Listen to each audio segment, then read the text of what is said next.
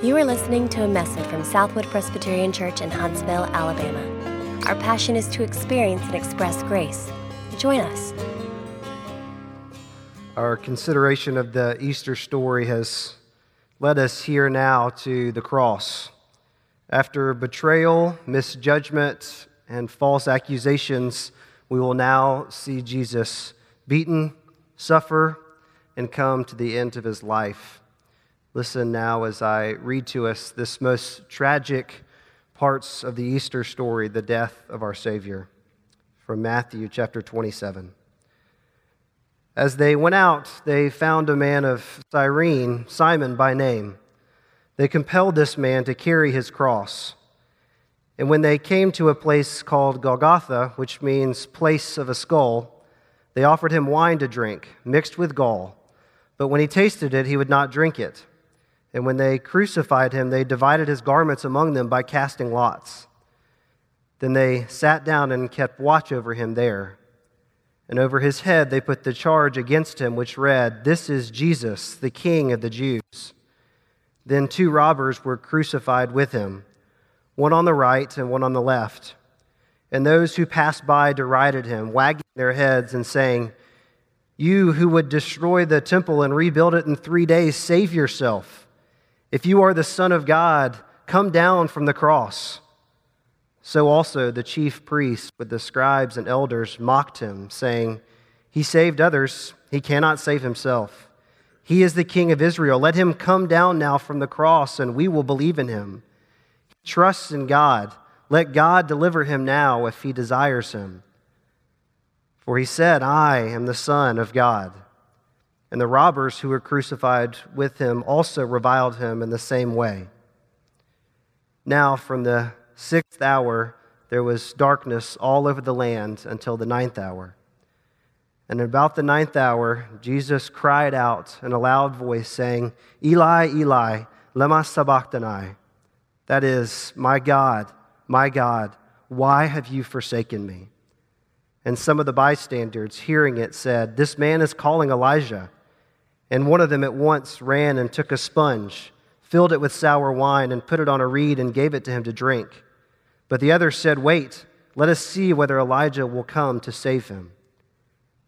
And Jesus cried out again with a loud voice and yielded his spirit. Will you pray with me? Father, this is the tragic story the tragic story of the death of your son. As we consider it now, would you begin even in these seconds to soften and break our hearts, to help us to, to see the tragedy, the tragedy of our sin and our lives, to help us see the love and the care, the patience, the endurance that Jesus showed for us, your people. Father, would you speak through me? Would you speak despite me now? Pray these things in your heavenly Son's name. Amen. Our world, our life, our culture are filled with expressions of love. We see them played out on stages, we see them played out on films and song and poetry and acts of kindness and acts of service. The most compelling, most enduring expressions of love occur between two people who are often struggling, questioning, doubting the degree that each has for the other. Star-crossed lovers, unrequited love fit this bill. There's been many movies and songs that have penned these uh, pinned things about these kinds of relationships. Romeo and Juliet, Sleepless in Seattle, Seattle, The Roman Holiday are great examples of love being played out on stage and on screen. We find especially poignant expressions of love in romantic love. Romantic love is that love that goes beyond normal convention or reason when one person wants to express their love for the other. These expressions often answer the doubting heart of the lover How much do you love me? How deeply do you care for me? A woman may ask, or her husband, or a husband may ask her, his wife.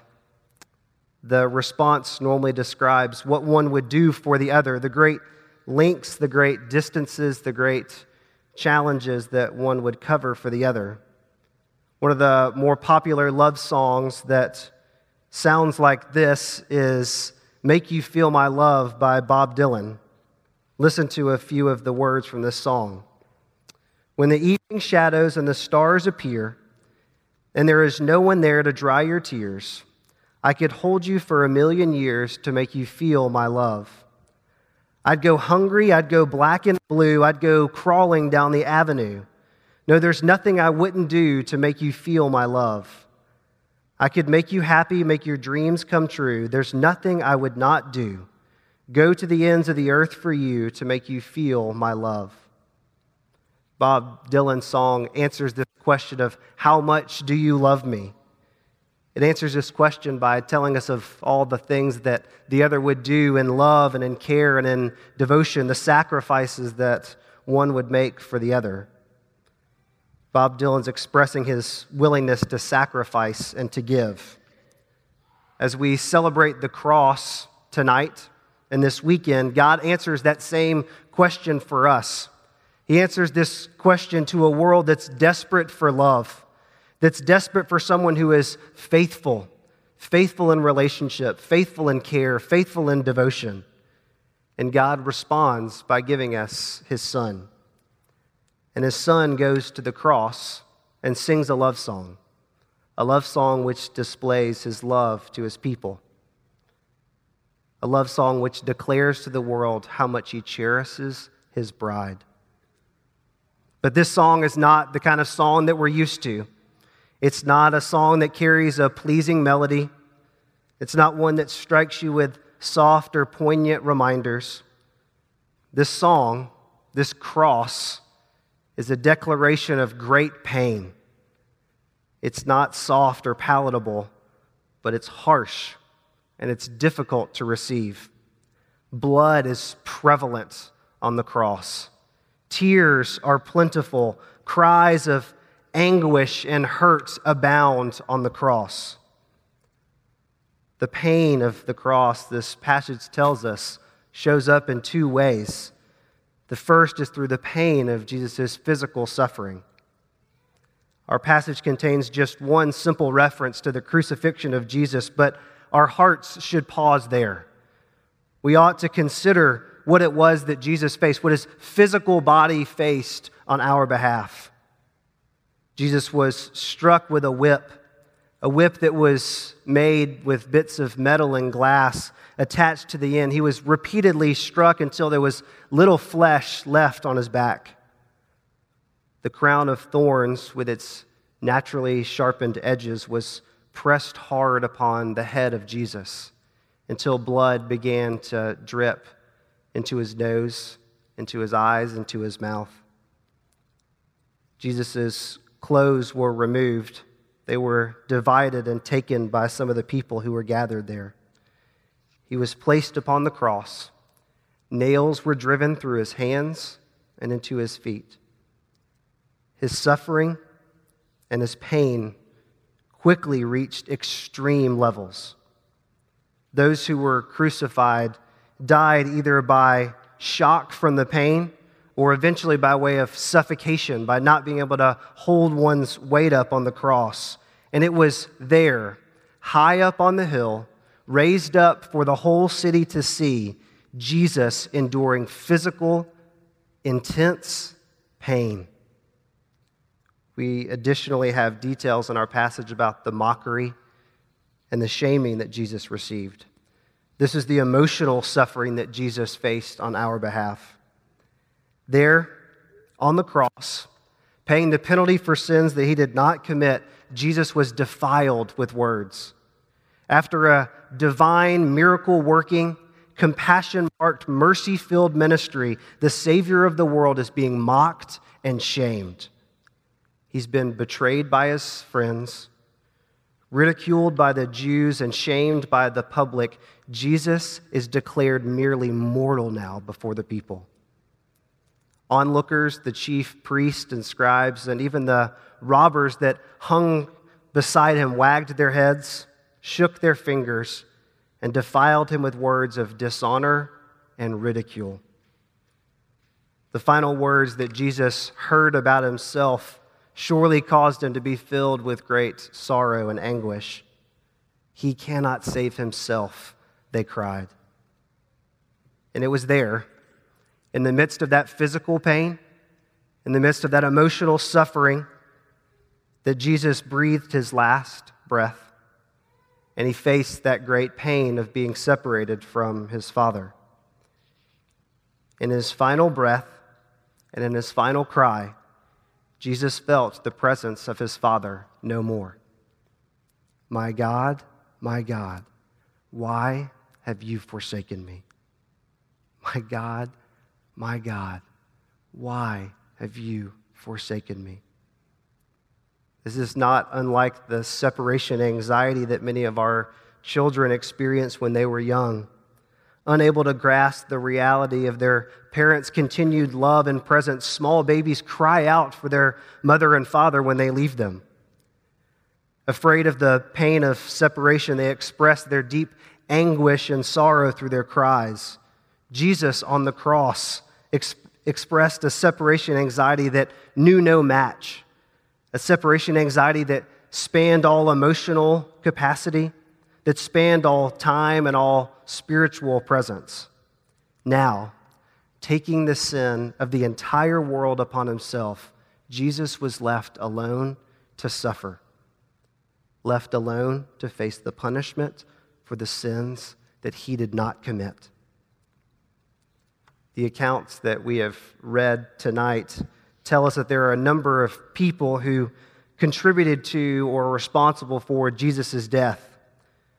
The disciples deserted him, Judas betrayed him, the chief priest and the Sanhedrin accused him, Pilate ultimately delivered him. However, make no mistake, it was your sin, it was my sin, it was the sin of the world which put Jesus on the cross. These men these people were the ones through whom Jesus was punished, but it was our sin, our transgressions, our evil acts, and the heart which produces them all that placed Jesus on the cross. Jesus faced extreme pain because your sin was extreme. His punishment was awful because your sin was awful. His suffering was deplorable because your sin was deplorable. Jesus paid the penalty that was required for your sin. The pain of the cross was powerful and strong because your sin is powerful and strong. But the glory and the beauty of the cross is found in this the degree to which Jesus suffered, the degree to which he faced agony, torment, and pain was the degree to which you are loved, you are forgiven, and you are redeemed when you reflect upon the cross, remember your sin and remember the depth of payment and the degree of love which was required to set your heart free. And just as you reflect that your sin sent Jesus there, remember that it was the love of God that held him there. Your sin sent Jesus to the cross, but it was the love of the Father that kept him there. So the cross is ultimately God's love song to his people. Listen to it from the poetic words of Isaiah in chapter 53. Surely he has borne our griefs and carried our sorrows. Yet we esteemed him stricken, smitten by God, and afflicted. But he was pierced for our transgressions, he was crushed for our iniquities. Upon him was the chastisement that brought us peace, and with his wounds we are healed. All we like sheep have gone astray. We have turned every one to his own way, and the Lord has laid on him the iniquity of us all. He was oppressed and he was afflicted, yet he opened not his mouth. Like a lamb that is led to the slaughter, and like a sheep that is before its shearers is silent, so he opened not his mouth. And they made his grave with the wicked, and with a rich man in his death, although he had done no violence, and there was no deceit in his mouth.